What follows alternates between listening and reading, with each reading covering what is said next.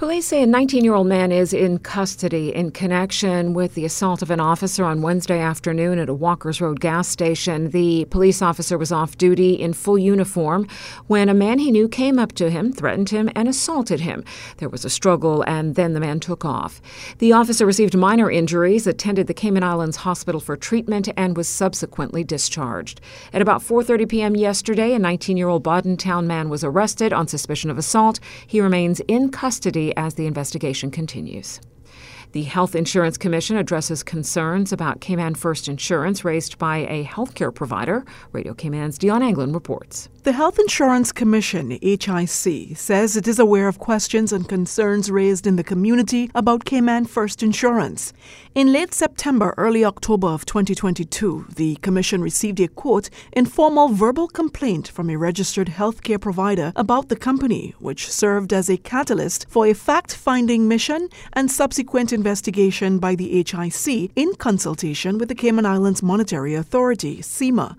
The HIC identified the following issues with CFI shortage of personnel, problems with a newly introduced claims filing system which impacted clients being able to access the insurer, and registered health care providers being able to file claims directly, thus impacting their ability to receive payment for their clean claims in a timely manner. The HIC has since been in regular contact contact with CFI senior leadership president and vice president via weekly phone calls, regular exchange of emails, and frequent updates. The HIC also conducted a site visit of the CFI's office. CFI senior leadership has assured the HIC that these issues are being addressed, but they will require some time for complete resolution of the challenges. Even though the HIC recognizes the efforts which CFI has made in working to rectify the situation, the HIC has, nonetheless, imposed a series of conditions on CFI with which the insurer must comply to maintain its approved insurer certificate. These conditions include, but are not limited to, the following submissions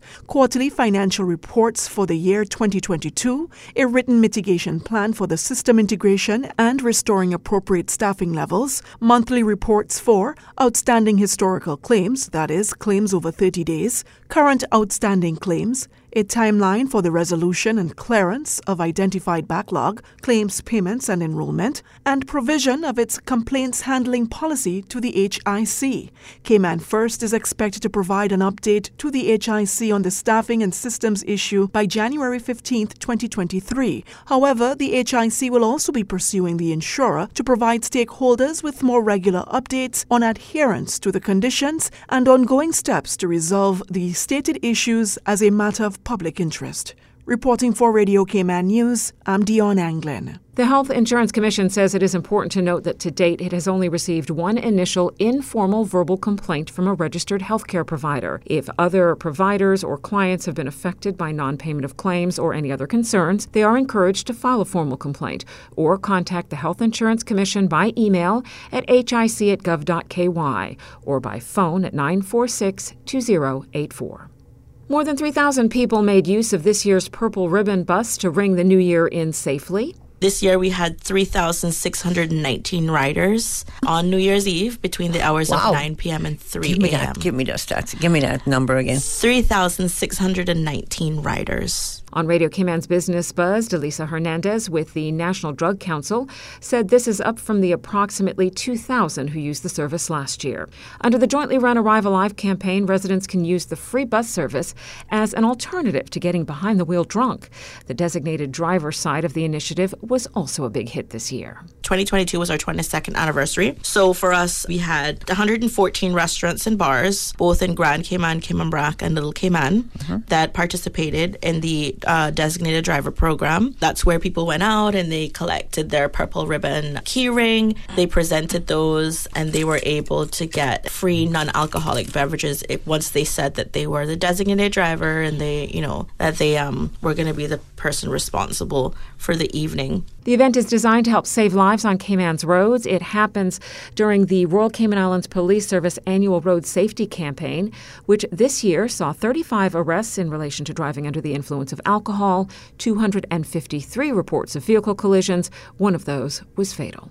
Inspectors with the Office of Education Standards judge Hope Academy as a good school. More from Radio Cayman's Carsley Fuller. Hope Academy is an inclusive private co-educational school catering to students between the ages of 5 and 18.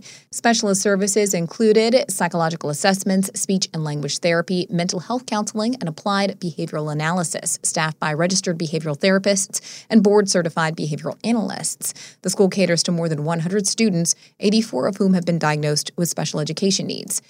According to the Office of Education Standards, Hope Academy was judged to be a good school. It was, quote, very successful in helping students improve their personal and social development and develop their academic knowledge and skills. Students were learning successfully how to regulate their own behavior, and in each phase, behavior was considered good.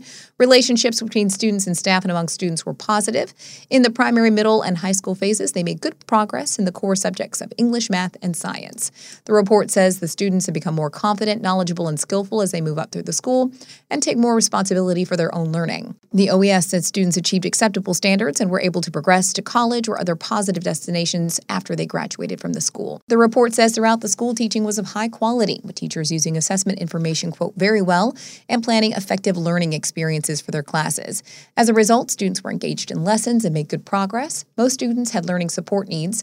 A highly effective teamwork and collaboration between teachers and expert clinicians help students overcome their barriers to learning. The report says the director and principal have a clear sense of mission and are highly committed to meeting students' individual needs. This quote, strong purpose was shared by staff and they strive to support and help students to excel. The school is effective at reviewing its own performance and finding ways to, quote, continuously improve. And the report says the links between the parents and the school are strong. Teachers and parents work well together to enhance student learning and their personal and social development. Reporting for Radio Cayman News, I'm Karsley Fuller. So, we all know what it's like to get overwhelmed and overstimulated. And if you're a student, that can definitely get in the way of being at your best in the classroom.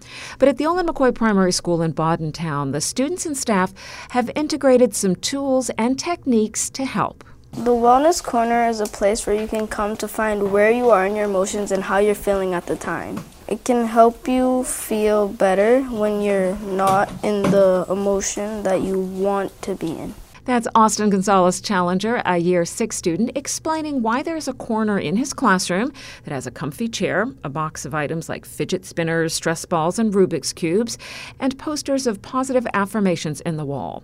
There is also a chart, kind of a thermometer, with colors from green to yellow to blue to red. Go over there and you pick what emotion you're feeling and you can use something to help you feel a, the way that you want to feel. And do you think it helps the class or what, what do you think it does? It, help, it helps the class because we all have different emotions and the Wellness Corner helps us, us feel better than how we're feeling at the time.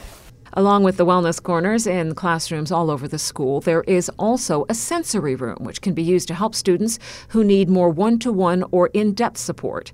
Year 6 teacher Arlene Simpson says the school wide emphasis on this has been excellent. Um, I like where we're going in this era that children, we are actually empowering students to take care of themselves to be their own problem solvers. And if we continue to do this, can you imagine what kind of world we will have? Theoline McCoy Primary is hoping to expand all this to create what are called permanent sensory pathways, additional tools for when students are outside the classroom and on the playground.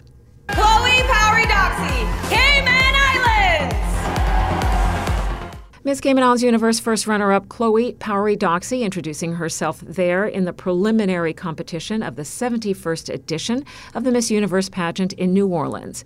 Tomorrow at 8 p.m. Eastern, the 25 year old will represent the islands at the final coronation night event.